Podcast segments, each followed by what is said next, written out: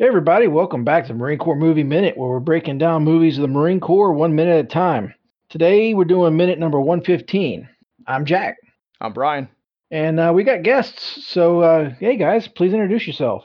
All right, I'll go ahead and uh, jump in first. Alan Sanders with The Wilder Ride. Thanks for the invite. We've been chatting all year long. Something kind of happened in the middle of the year that screwed up everyone's schedule. Can't put my finger on it, but glad to finally be here. Yeah. Sorry. Yeah, some kind of possibly not really as bad as it was told to us disease that was going around, but I like what you're My, my, yeah, and I'm I'm also from the Wilder Ride. I'm Walt Murray, the co-host, and uh, yeah, I, I love this movie, and I've been listening to you guys um, here and there for the last couple months, so I'm really excited to be on tonight. yeah, we're happy to have both of you here for sure. Yeah, absolutely. And yeah, I only listen to us every once in a while too. So, Yeah. I know how it goes. he lives it. He can only put up with us for so long, you know. oh, I even get sick of myself. I'm just gonna go put myself in the corner for a little while. Well, we, we had a podcasting husband and wife that do a podcast together on our show a couple weeks ago. And the wife said, I've never listened to any of our shows. so a, a rousing endorsement, I guess. yeah. well, it's a bold strategy. I hope it pays off. yeah, there you go. Well, uh, minute 115 starts with Corporal Jones to the rescue, and it ends with Gunny going to go do some heroic shit. um, Stitch. He, oh, well, you know, guys, actually, before we dive into the minute, because I just like, I, I just love this minute so much, I was going to dive right in. We were talking a little bit offline, but what, what's your guys' history with with this movie, Heartbreak Ridge? I know you guys are Clint Eastwood fans, so like, what's you know, where does this rank in your Eastwood best of movies? Is is it up there? Is it in the Pantheon middle? of- Yeah. Eastwood. Uh, well, for me, I saw this in the theater the day it came out. Jesus And- Christ. I know I'm old. Must be a fan. Hey. Walt, welcome. But, I uh, hope you took your and I- Geritol. We don't want you falling asleep. yeah. Well, I'm all hopped up on on uh, on too much coffee right now, so I'll be asleep in about ten minutes. So I got to get it all out right now. Well, me and my brother had always been Eastwood fans. I mean, we would go see Every Which Way But Loose, and you know all those Excellent movie. movies, and Yeah, oh, great Billy's movie. monkey movie. Yeah. great movie. Yeah, and and so anytime an Eastwood movie came out, we were like, yeah, we got to go. So we went opening night. It was a Friday night, and it was packed. I mean, packed full of former military guys, probably some uh, current military folks. And not only did we just absolutely love the movie, it was a raucous crowd. they were into it. They were yelling and screaming. You know, you were getting all the Marine Corps stuff. So we really had a blast. I I can't tell you how many times over the years I've watched this movie. I've got parts of the dialogue memorized. I like I can sit down and I know exactly what's coming every single time. So I absolutely love this movie. This is probably in my top. Five, it's definitely my top five Eastwood movies. Oh, right on. awesome. Now I'm going to go uh, as as is usually the case between me and Walt. I'm a little different. I probably put it in the upper third of his movies because let's face it, he's got a huge body of work, Mm. and some of his westerns just alone are going to be in the top two or three spots for me because I think that's just where I became a Clint Eastwood fan. The whole Man with No Name, Oh, yeah. Outlaw Josey Wales, then turning around and doing Pale Rider, and then to me the masterpiece Unforgiven. Yeah. So those are hard to supplant out of the top five for me, but easily probably in the top twenty of his movies, which is you know he's got a ton of flicks under his body of work. He's got what close to fifty movies that he's that he's been in. Um, I just where, where liked do you it put his because Dirty Harry movies? um they're scattered because you know some of them are better than others. Yeah. Um, Yeah, you know, like definitely. Dead Pool, I think is the worst one, but it was the most recent one, right? Right. And the first one, no one had ever seen anything like that before. So it was so like, oh my gosh, look at this guy. He can't like do anything, you know, he gets Yeah. away with everything. For me, I put this probably about like in, in the top 20.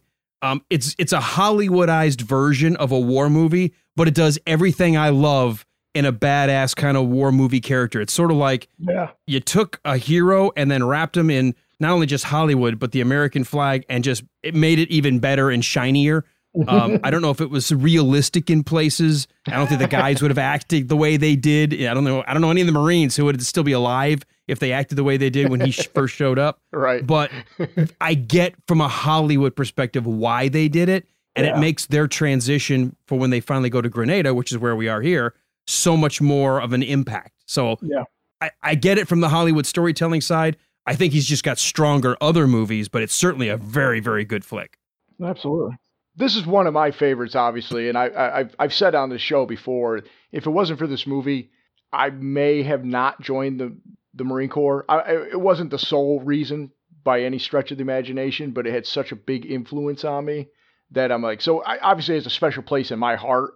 Uh, you know, versus some of the some of the other movies, but I wouldn't say it's the best either. But it's definitely I'd say top top ten, maybe even top five for me. But he's got, like you said, he's got so many good stuff. The thing is, the movie itself to me is a okay movie if you had a different actor yeah. in place of Gunny Highway. I Uh, agree. Or of Clint Eastwood playing it, but it's he is a character of his own. Like I would put Gunny Highway, Clint Eastwood Gunny Highway up there i- as as a, like an iconic character. He makes this movie. I mean, Yeah, Stitch is work. great. Yeah, Stitch is great, and all this, you know, and and the story is good, but with a different actor or a different character, it wouldn't be the same movie. I don't think. Totally agree. It, this movie is a Clint Eastwood vehicle. Everybody else Uh, is set dressing. Yeah, absolutely. And and Mario Van Peebles, uh, this is the only thing I can think of him being in. I, I can't like he's not a, an actor Oh. that stands out to me. Highlander. Uh, well, he's got a couple. Highlander, well, Highlander three. Yeah. yeah. Yeah, Fuck but you, I mean, Billy. like if you if you said name the movies, couldn't he's in, remember which can't number. Really. Yeah. yeah, he's been in a few good movies, but yeah, there's this. This is this is his most memorable role by far. yeah, he's. Yeah. Go, sorry, go ahead. Oh yeah, no, and I was just gonna say when you look at the list of actors in the movie, it's like Clint Eastwood and then like all these other people. Yeah. Yeah. Like like you know you know Marsha Mason's name, you know Mario Van Peebles, but there are no other A-listers in this movie. And uh so you're you're right, Alan. It is definitely a, uh Clint Eastwood movie. it like most of these people that he you know in this movie were like either unknown guys you know a lot of recon were kind of like in the business but they weren't like known but they were um a lot of the like all the other background characters are all like they were tv actors mostly half the half the imdb of everybody we looked at has been on every tv show in the 70s and 80s Oh you know yeah, no doubt. No doubt. Mario Van Peebles to me, I'm always amazed that he wasn't like a breakout star or a bigger like he's a name and he's been in like uh one of the what was the New Jack City wasn't he in Yeah. that yeah he was and and he you know when he had it like he had a posse I think it was like a western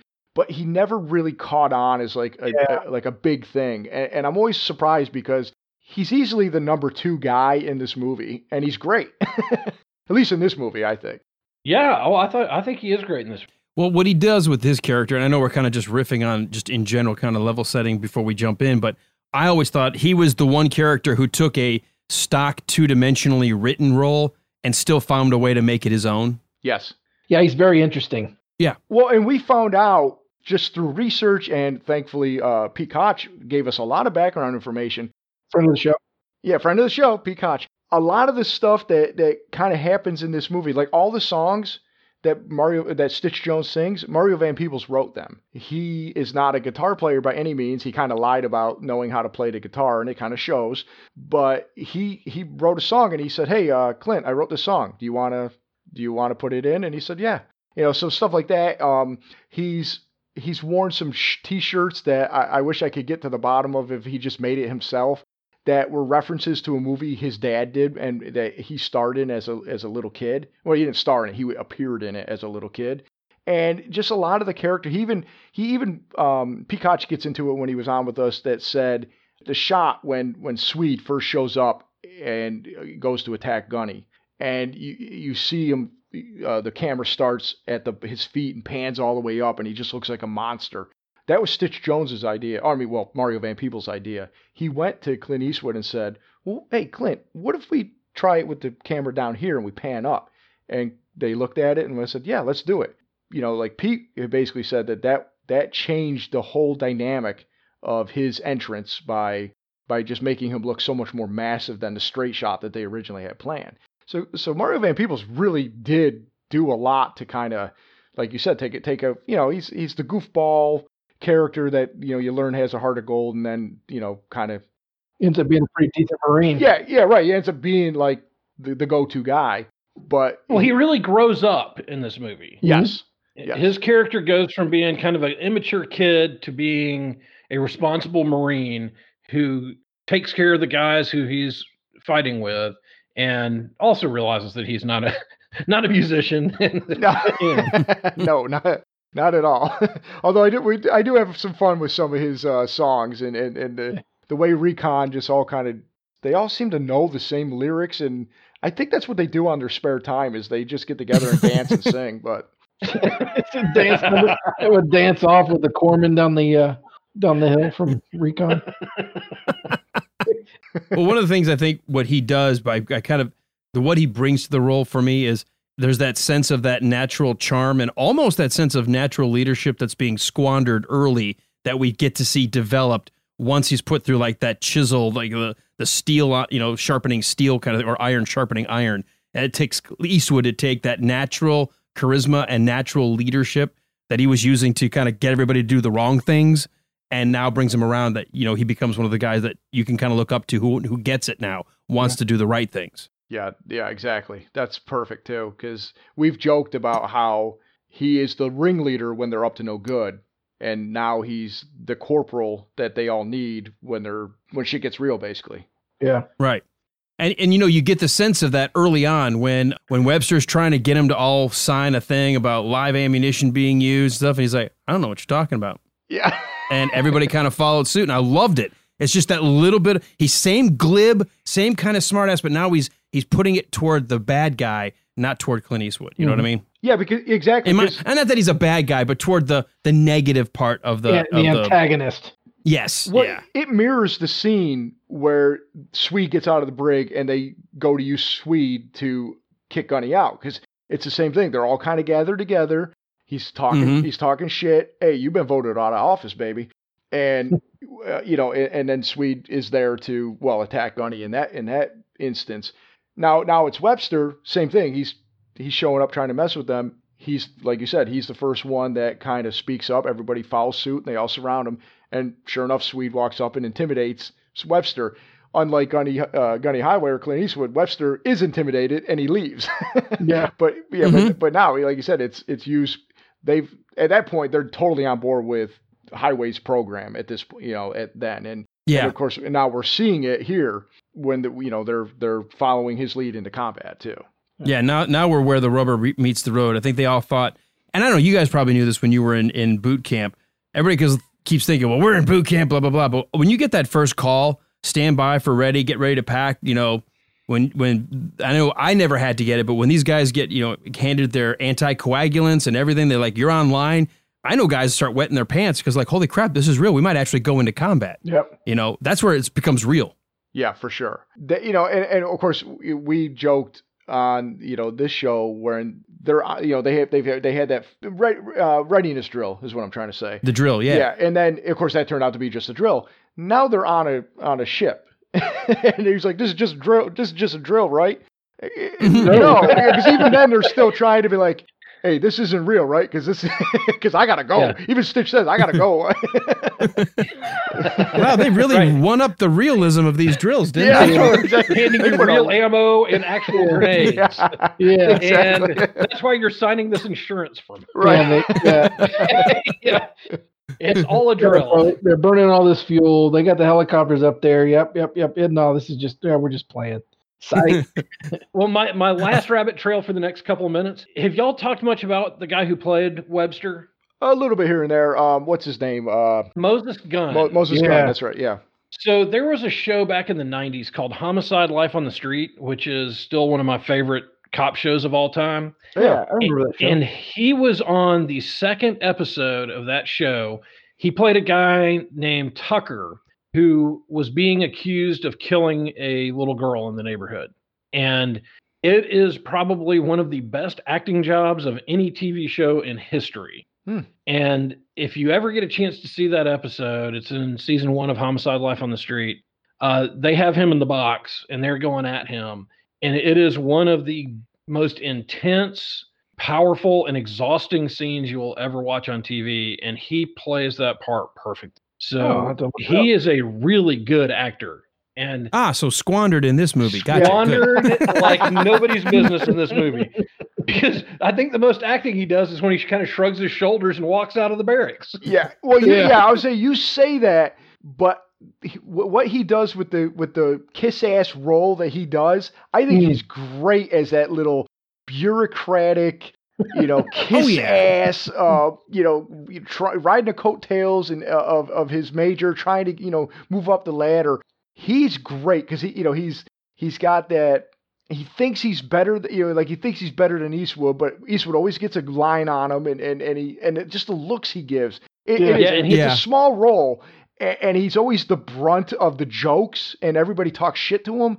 But it's like it's like the comeuppance he gets almost every time he opens his mouth. It's outstanding, and just the looks he gives, and and just the And way. No, you're absolutely right. Yeah. He thinks he's hooked his wagon to the right. Yeah, you know, Yeah, he right. thinks he's on the right star. And he is absolutely not. so Roll it wrong. Wait, hold. Show, uh, spoiler: We're not at the end of the movie. Yeah. oh, Well, well, there We're may have already been foreshadowing. hints towards that. yeah. Foreshadow, foreshadow. exactly. By what, whatever do you mean? yeah, you don't want to give spoilers of the movie from 1986. yeah.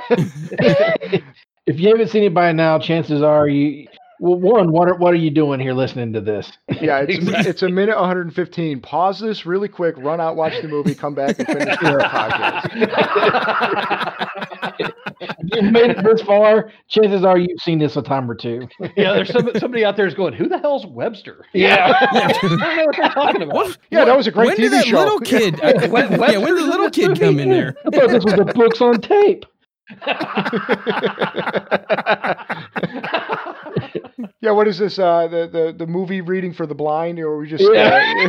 uh, yeah. yeah. yeah. yeah put yeah put this over the movie instead and see how long it takes to, to Oh. get through the movie. That's a strange audio commentary Yeah. going along. Yeah. I don't remember that in the movie. Why are these guys talking about their personal life? yeah,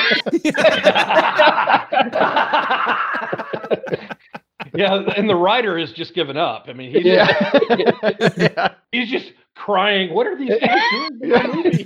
It's- it started out okay, okay, but man, isn't meandering. man, you can't even say the words right either. I thought podcasts were supposed to be great. Oh, yeah, yeah, yeah. Well, they're supposed to be. And then you invite us on. You're classing up the place. Are you kidding me? Yeah. well, what do you say? We we dive into this minute a little bit because it's a fun minute. So the last couple last week, you know, Perry and I discussed how basically these guys tried to make a a call to uh, for an airstrike because they're cut off in this building. Phone's dead. They send Stitch Jones out. Yeah, Stitch Jones is a jack of all trades. He he's can hotwire. He can he can trace you know telephone wires and, and rewire them. He gets the phone working. He's Swiss Army Marine. Yeah, hey, Duke, Duke can do it all. Yeah. It's jack of all trades, master of none. You know. Yeah. I want to ask you a question about this. Did either of you, because this is an 80s movie, have that wallet with the little accordion like spill out of all of your credit cards or Oh, pictures? yeah. The minute Oh, I yeah, saw that again, I'm like, oh my God, that was like my first wallet when I was in middle school. I mean, Yeah. what the hell? Velcro. Well, Yeah. yeah, because it was a big thing to have. Like, I didn't have a credit card you know, back, back when this movie came out, but but you No, you put all no, your but you pictures stuck all your like class pictures Yeah. and stuff and Oh, family yeah. pictures and Yeah. and let it f- unfold. Yeah, oh, mine yeah. said mine said bad motherfucker on it. yeah. I remember mine. It was the Velcro 96 Rock, which was the big rock station here in Atlanta. And every time you opened it, it just fell out, you know, like the accordion. And I was always thinking, you know, if a girl ever gives me her phone number, it's going in here. But otherwise, I got nothing. yeah. Every time Walt opened his envelope, it was just empty little squares, all just sitting Yeah. there sad looking. Plastic. Just pictures that came with the wallet. They came with the wallet. He's in Walt's invented family stories for people that don't exist. Yeah. Or, Why do you have Linda Ronstadt's picture in your wallet? no, it's my girlfriend. She lives in Canada. You wouldn't know her. She was Yeah. in Canada. it was a it was a time lapse uh, animation of you just getting older from each each grade in class.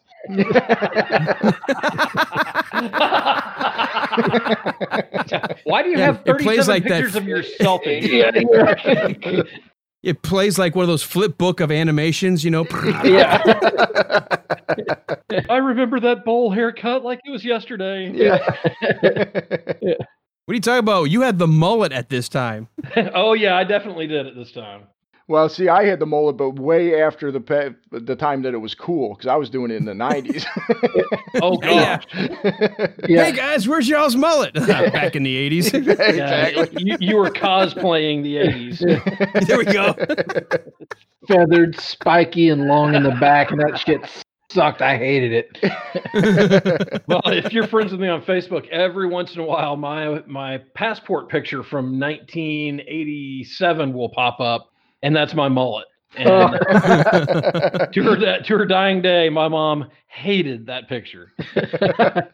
oh yeah, I, I mean, I, I had basically I had a spiked uh, it was spiked hair and mullet in the back, and every time I would go get my hair cut, my dad would be like, "Today's the day, right?" No, Dad, I'm not touching my hair, and he wouldn't force me. But man, did he! I could tell he didn't like it. Every t- every time he'd be like, "So you're gonna get your hair cut, right?" Nah, Dad. I, I'm cool. Damn I'm long cool. hair hippie types. Exactly. Yeah. I remember coming home from, from college one time and my dad saying, Do they have barber shops in Athens? Why do you ask, Dad?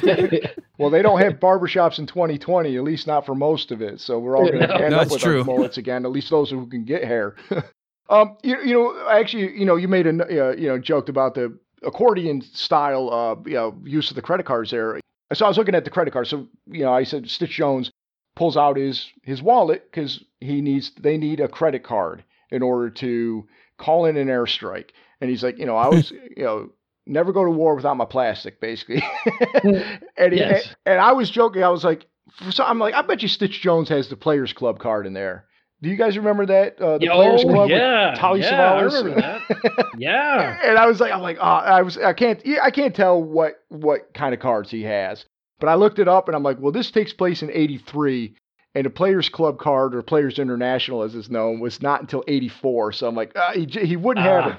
But if it was the right time frame, Stitch Jones definitely would have had the Players Club Oh, card. yeah. Yeah. He definitely would have. And he'd had the Playboy Club ho- card. Yeah, exactly. Well, because I was thinking, I'm like, is- Stitch Jones has mentioned multiple times about being back in New Jersey, watching the Flintstones or getting a beer and hot dogs, and and so I'm like, well, Atlantic City, you know, he's got that that Players Club card. Yeah, Absolutely he does. He was probably one of the founding customers. Now let me ask you guys this because he does whip out the you know the plastic because they need it. Is this uh, which which of the three principles of Gunny Highway is this adapt, overcome, or improvise that he's bringing to the to the to the table? I think it's all three. He's Yeah, I think they're, so. they're improvising by making a phone call. I mean, by they can't make a collect call, so they're going to improvise by using the credit card. They're adapting by adapting to the situation that they can't make the collect call. this is He a can't use the word to define the word. I'm sure, sure I can. I just I'm did. Some words just mean what they mean, Right. right? They just- and and they overcame because the Shut call up, goes you through. dummy. I'm gonna go. I'm gonna go with this predates Marine Corps adapt, uh, overcome, and improvise, and I'm gonna go with Boy Scout. Just always be prepared. Yeah, yeah, Oh, that's good. yeah. Because who would Well, think? I just bring wondered because I think card? visually for me it was almost like a reminder of everything you kept hearing Gunny Highway. Like that was his mantra. You know, he said it. I don't know what. Have you counted how many times he said that phrase in the movie? Because it's got to be at least a dozen. it seems like it, but it's not as many times as you think. And and he's he's said it different variations of it though, where it's like, well, he improvised, You know, like you know, Right. just. But yeah, it's probably it's probably yeah, probably half dozen times at least. he- Yeah. He says It it. feels like it's in there a lot because every yeah. time he Yeah. turns around, he's It's saying always- adapt, overcome, improvise. It's what Marines do. Yeah, It's Yeah. always Well, I in was key wondering, scenes. is that a Marine Corps mantra or is that just something for the movie? Well, it, it yeah. What came first, the Because chicken or the egg? Marine shit's usually old and broken. So, like Marine Marine Corps equipment's usually all wore out secondhand. Like when we get it, you usually get it either from the Navy or from the Army. So, yeah, You making get it from the Navy. yeah, probably. Best Uber in the world. You know what? Our rifles we may that's end the up getting from the Army, but yeah, yeah, most of our you know that's the old Navy joke. You know what? That's what Mar- that's what Marine stands for, right? My ass rides in Navy, Navy, equipment. Yeah. so true. it is true. Yeah. Well, I was just wondering that because it does, and I think you're right. I think it is all three. Like they're adapting to the new situation. They don't have a radio. They've got to overcome the obstacle, and then suddenly, when they realize we don't have the ability to place the call, they're improvising. Well, use a credit card. yeah.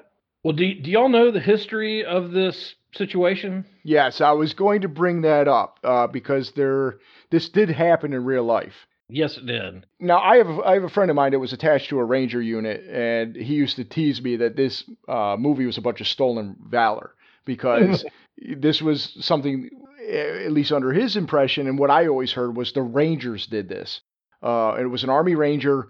They they used a payphone, credit card, called in an airstrike. Of course, this movie was originally su- supposed to be featuring the Army, but it ended up being about the Marine Corps. So this this is something that carried over. I've done a little Yeah. research. uh, Sorry, go ahead. Go ahead. No, I was, gonna say, just I, gonna saw say- three oh, okay. different stories about it. Yes. um, that that are out there. One is that it was a a SEAL unit that was pinned down. One that it was um, Marine Corps unit, and one that it was a, a Ranger unit. So, uh, so but it, you know, everybody kind of says yes, it did happen, but nobody's really sure. But you know, there's some guy out there that's got the bill. Yeah. But here's the thing. yeah. I wish somebody would Here's the come thing. out. Yeah. A cool ass story. Yeah, he's got he's got the bill and a, and a cool ass story to go with it. That one time that we were Absolutely, and and that'd be. But here's the thing, in my mind- my wall. out there. Yeah, Here's the thing in my mind, it doesn't matter. This movie isn't meant to be a documentary or uh, an actual account moment by moment. It's a kludge together of either archetypes or stories of of characters like this. I mean, I, I watched a couple of YouTube videos where there's a guy who's got a, a video where he's a, an ex gunny sergeant who likes to watch movies and they get like his raw reactions. And he was pausing this and he kept saying, okay, that never would happen. And then it was like, oh, we all knew a ball buster like this, someone who was in Korea or Vietnam, and they were hard as iron and they were always just ready for a fight and will take you out. So it was cool to hear, like, yeah, it's a realistic fiction, but it is a fictional piece. Yeah, Yeah. yeah, for sure. And that's Right. fine. I mean, you draw. I mean, this is taking place. Uh, I mean, there's not a lot of Grenada movies. Let's just say. So Well, it was over in the blink of an eye. So exactly. Right. So this is, you know, this is they're they're drawing from what really happened, and it just is this all, one of the forgotten wars? Yeah. Well, yes, kinda. it's not Korea, you know. yeah, it's not the War of 1812. Right, Did they, yeah. did they get a ribbon? Did, did, did, did this battle rate a ribbon? right. It's not Dominican 65 as we learned about doing this podcast. yeah, know. yeah. we were like Dominican 65. What was that? We had to look it up, and we're like, oh, there was a whole thing in the Dominican Republic that apparently Clint Eastwood was a part of then too. Uh, or not Clint Eastwood, Gunny Highway. Yeah, I, so I found this um, website. It's called WeAreTheMighty.com. I, I, I check their stuff out often. They they got they write great stuff, and they were talking about the three different or you know the different versions of this, and, and it said the Navy SEALs Museum um, says the caller was a Navy SEALs. Uh, a Navy SEAL from the governor's mansion, and he called Fort Bragg to get an AC-130 to, um, to you know, over, overhead, and it was to, they, and, they, and that was to protect the SEAls until a group of recon Marines actually, well, you know, to tie into our movie, uh, relieved them.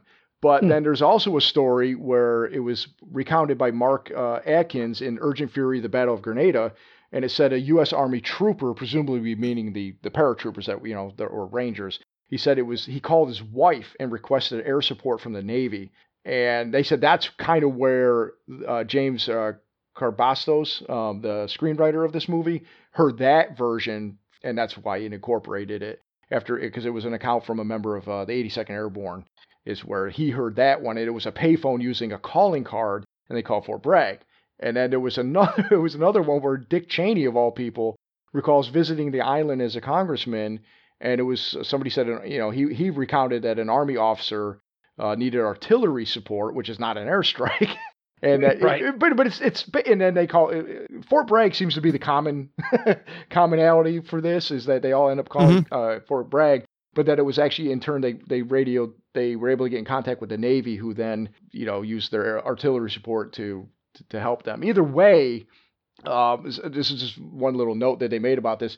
Communication was basically fucked up between the Yeah. Right. branches. That this that th- these failures led to a change within the DoD because we had I had read something earlier where like a, a army helicopter couldn't fuel on a naval ship, and it was like well, and then one like I think a marine helicopter crashed, and it was just a mess. So as so successful as this landing and evasion was, and, and they completed their goal, there was a lot of lessons that needed to be learned. And so that that you know brought forward some change, but yeah, the fact that they they can't get the story straight, and there's like all these different versions of it, is is interesting because everybody wants to have Yeah. that credit. Yeah, well, and you think about it, where this this battle or whatever lies in history. We had come out of Vietnam, and from about seventy five on, up until this point, the military was pretty malnourished. Um, they were not spending money like they needed to. They were not upgrading equipment. Uh, the you know Jimmy Carter was in office for four years and basically didn't spend any money on the military, uh, even though he was a World War II vet. And so we get to this point, and all of a sudden it's like we are not prepared for anything. If anything big happens, we're in deep trouble. Yeah. So it was like they realized at that point we better jump ahead and, and put some money in into this and get our troops what they need. they they basically said that this was like the first test of the all volunteer uh, military for the U.S. because prior to that Yeah. everything was draft. And, and and you know it was a successful test, albeit they had to learn to make, make some changes for it. And and leading up to the invasion of Grenada, nobody was prepared to go to Grenada because they were like, where the hell's that? They were all ready to go to Lebanon because of what happened with the Beirut bombing just days before. So it was, you know, mm-hmm. it was it was there was they were ill prepared for this invasion, but it still went off fairly successfully.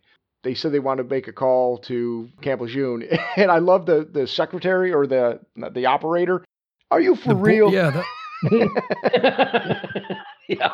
No, Yeah. I, She, Well, first of all, I wanted to know would anybody, like, in any of our Gen Zers, have any idea what they're looking at from about second 19 on?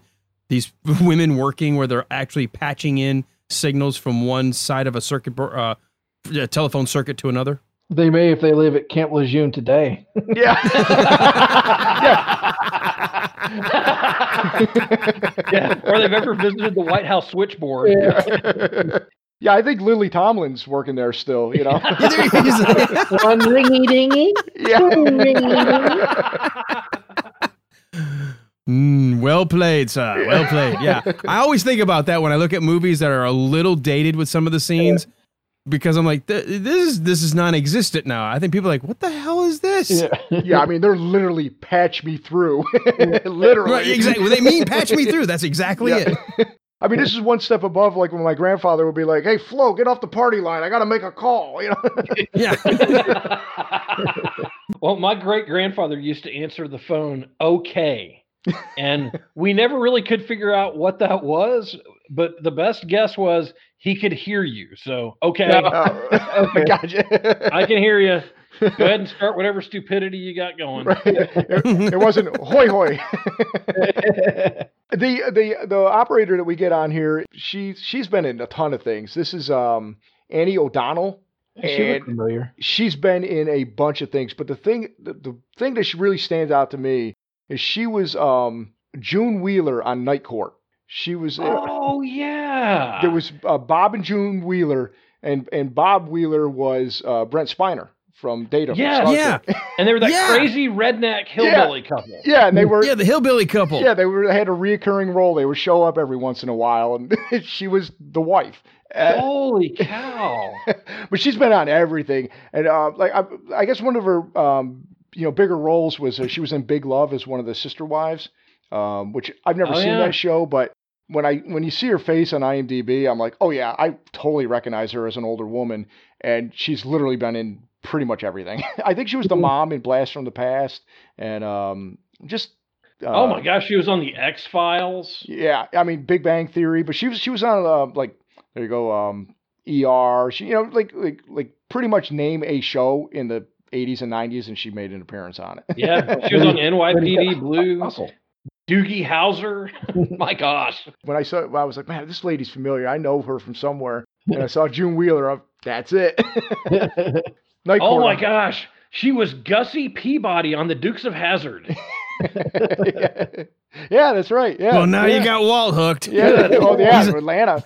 When she was in Hot Shots, she was the Asian woman. I'm Asian woman. Oh, She was Amish woman. I can't read. I was that would be a stretch for her, but okay. That would be cultural appropriation.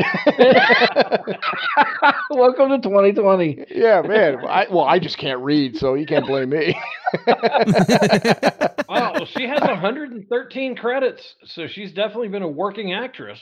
Yeah. Wow. yeah. All th- actually, she was in um she was in another Eastwood movie, Jersey Boys. She's the nun in Jersey Boys, and that that was a Clint Eastwood movie, wasn't it? Yeah, it was the the Frankie Valli Frankie. Yeah, man, that's an old Mm. one. yeah. no. Yeah, it was directed by Clint Eastwood. Yep, that's what I thought. Yeah, but I don't think it's old. Nah, let's Is see. it? 2014. 14, yeah, Oh. it's like six years ago. Wow. Well, it feels like a know, 100, you know, after this year though.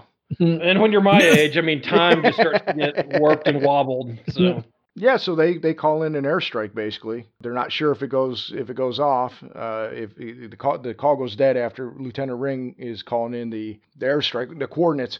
What I think is funny is Boyd Gaines, who plays Lieutenant Ring, is, does a really good job of uh, portraying a boot lieutenant. But the fact that he's going, he's saying six six zero zero zero seven one one zero. There's no O in the Marine Corps. There's only zeros. There's no O. There's no. Right. And, I, and, it stood out to me. It's such a little thing. And I'm like, Hmm. no, he's no, there's no such thing as a, a number O. There is a number zero. that's funny. I didn't even catch that. yeah, That's it's just it's catch. just one of those little things that just like stands out. Call goes dead. Here we go. We're gonna get impro- hey, we got to improvise. uh, Gunny's gonna go out and mark mark the spot that they need the airstrike for, and you know, Boyd Gaines or Lieutenant Ring is saying, hey, well, we don't know what went through. Well, sir, we have to improvise. And and as Perry said uh, at the beginning, Gunny goes and beats her. Gunny goes in in, in, in into heroic mode basically. He's heading Yeah. out. This is one. This is one Gunny Highway that's going out the front door. Well, one thing I really like about this scene is Lieutenant Ring also grows up a lot in these few minutes around. Um, Well, yeah, I was gonna say it's not even just this scene; it's the whole movie. Yeah. Uh, he Yeah. also, it's like everybody that's that buys into Gunny becomes better as a result of it. Yeah. yeah. they do, and and I love that when he the first time we see him, he is uh, he's a Naval Academy graduate, right? And he's headed to some class, and Yeah. he says, "Well, where did you go to college?" And he says, "Heartbreak Ridge." And he's, "Oh, where's that?" You know, he, he doesn't right. even You conceive naive- of what that really means. Yeah. And then Well, you that have him goes back to what you were of say- actually making good combat decisions. That goes back to what you were saying, Walt, about this time in the military. Here's this kid basically out of war college. He's got theory, no practice. He's never been in a situation where he's had to actually command anything. One of the things that I've always heard my dad saying when he was career military is any any lieutenant, the first thing they do is they better find a good sergeant. yeah. Yeah. Yeah. You know, my dad has a couple of great stories about that because he was a lieutenant um, going through tank school, and he had a old grizzled Korean War vet sergeant uh, in their unit, and he said, "Murray, do not take the tank down the road to the right, but you got to get the tank back to the thing." Said, "Lieutenant, I- I'm telling you, you got to haul ass. You got to get down this road, but do not go to the right. I know that's a shortcut." Well, my dad, being who he is, goes right, goes right into the woods and sinks the tank. Oh And, no. uh, and he said the sergeant comes up on the tank behind him and he's just shaking his head and he said, Lieutenant, I wish for one minute you were a corporal. exactly. yeah, the officer can get away with a little bit more than uh, us peons, you know. yeah, absolutely. Oh, one of one of my favorite things is uh, when we were, you know, at, we were at Cherry Point, Perry and I, and we had a we had we had two boot lieutenants, but one guy was more even tempered. He he he was smart. He learned, Mm. but he, you know he, he was in command. He was a good guy, but he you know he he, he took advice from those above him. And then we had this other guy who was like a little butter bars, and he was yeah, he was getting I'm in charge now.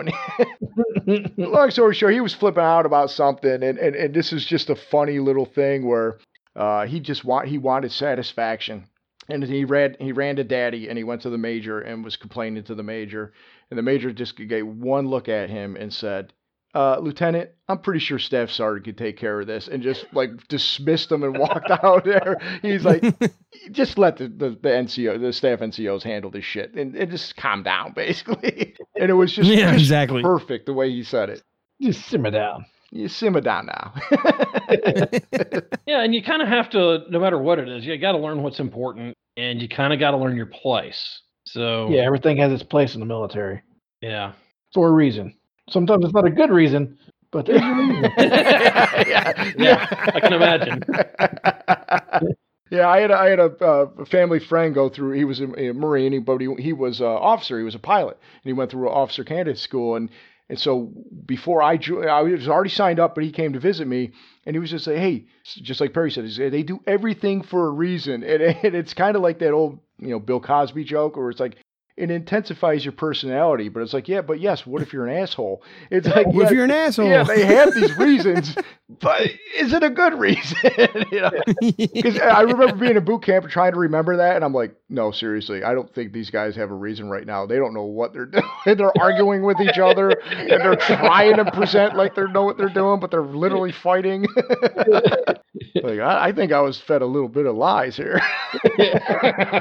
This is some bullshit. This is the propaganda machine in action. yeah, exactly. I would leave it to an officer. No. well, you know what? I've been. I wanted should have mentioned this up front. And I wanted to say this to you guys. Uh, you guys are partly responsible for the podcast that we're doing, the format and the way we're doing it. I, I actually borrowed your your concept of how you do the Wilder ride and you're doing the movies of Gene Wilder. And I, and I was like, I, what kind of movie should we do? You know, what kind of series? And I couldn't really think of Mhm. one. Uh, but I wanted to incorporate the Marine Corps somehow, and that's where I got. I kind of borrowed the idea of well, instead of doing a series, how about a series of a certain type of movie? So oh, it's awesome. yeah, so I, I you know I hope you guys don't mind. I appreciate the inspiration. Oh my to- gosh! Well, when y'all announced what you were doing, I was like, "That is genius! That is going to be a great series because there's so many good movies, and having it come from Marines, where y'all can be like, "Nah, that's crap," or "Yes, that's absolutely," you know. I was like, "I'm in. I'm I'm Oh. going to have to listen Yeah. to this." No, I think it's great because it gives you the latitude. That's that's kind of what we went into it with, thinking all the cool. First of all, all the cool series we're taking. Yeah. So the, the second thing was, Right. well, All well, the we cool both. It was right series to do a after. podcast about her.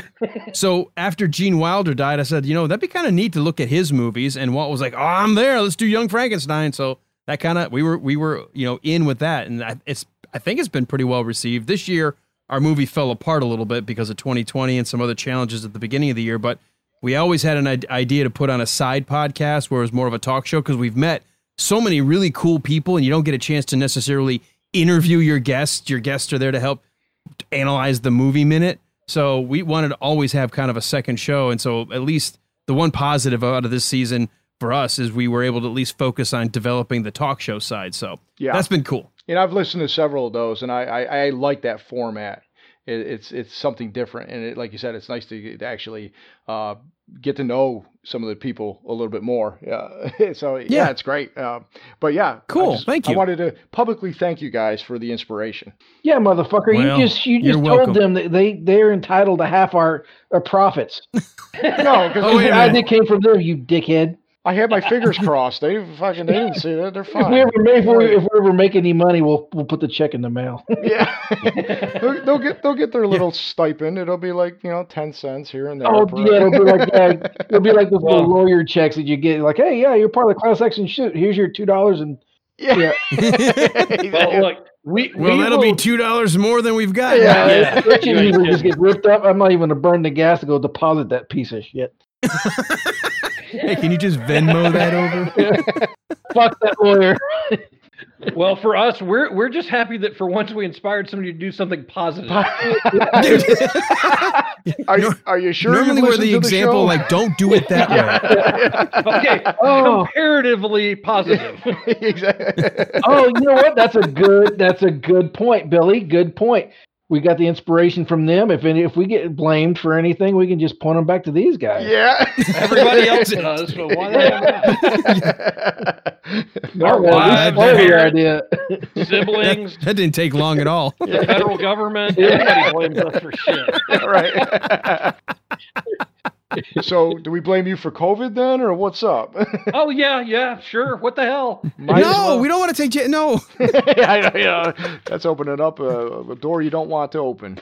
Right. Well, Alan and I both joke about this, but there's a lot of truth to it. He's got four daughters, and I've got three, and so we're, you know, we both of us have been married um, for decades, so we're used to being blamed for shit. So I like the way he goes. He pauses. Decades. yeah, there's like for a long ass time. it's okay, guys. It's, it's safe here. Yeah. You're not to be It's- By blamed. the way. I'm playing I'm, for any attorney who may be subpoenaing this. I'm playing a character. yeah, is playing a character. He doesn't really believe anything he's saying. Oh yeah, no, I've gotten uh, used to a long time ago that I will never be right about anything, and everything is always my fault. So that's fine. Again, I'm seeing a lot of commonality in all this. this, this sounds familiar. It's like it's like looking in some strange mirror. yeah, like, like like two different versions of Rick and Morty. Yeah. Son of a bitch, I'm in. All right. Well, about this minute, what do you say we guys uh, we wrap up this minute and go find out? Uh, can you come back on Wednesday? Yeah, Absolutely. sure. Hump day is a good day for me. I got nothing else going on. I never it never lives up to that with me anymore. So right. right. Well, uh, before we go, why don't you guys uh, plug away? All right, I'll uh, I'll just I'll start. Uh, I usually pitch to Walt on this anyway, but uh, we are uh, the hosts of the Wilder Ride, where we are looking at the movies of Gene Wilder, one minute of a movie at a time. We did Young Frankenstein in season one. We did Blazing Saddles in season two. We started our pre-production on Silver Streak for season three when some virus from China decided to put you know everything on its on its heels. So we started a side show under the same name called the Wilder Ride Listeners Lounge, where each week we at least uh, spend about an hour and a half to two hours with what we think would be a cool and interesting guest. We have some segments. Uh, we look at some odd news. We look at entertainment. So we try to keep it fun, informative, but also light. Uh, we don't try to get anything too heavy. We want to keep the audience happy, maybe learn a little something, and at the very end of the day, maybe take their mind off of their other problems while they've been listening. So that's kind of the podcast. Walt, why don't you let everybody know how they can find us? Yeah, the easiest way to find us is on Facebook, facebook.com slash the wilder ride. And uh, then we have a listeners group. So if you follow us, the button will pop up to join our listeners group. And that's all just entertainment and, you know, no news, no craziness, just, uh, you know, entertainment and some stuff about the show. So uh, that's about it for us. Excellent, guys. Thanks again, and thanks for coming. Um, we'll keep our plugs light today, and just say join us on the Quarterdeck Facebook page as our listeners group. And other than that, um, I hope you guys can, you know, everybody joins us on Wednesday for minute one sixteen. And guys, I never podcast without my plastic.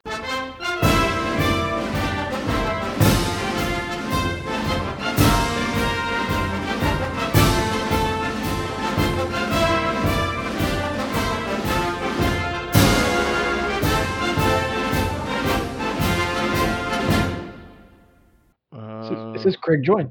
yeah, I sent it twice. Oh, there we go. Hey, just they both came through at the same time. Oh, okay. So the There we problem's you.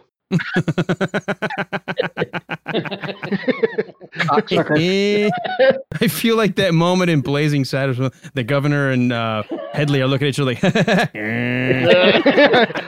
I didn't get a harump out of you. Um, Yeah. Harumph.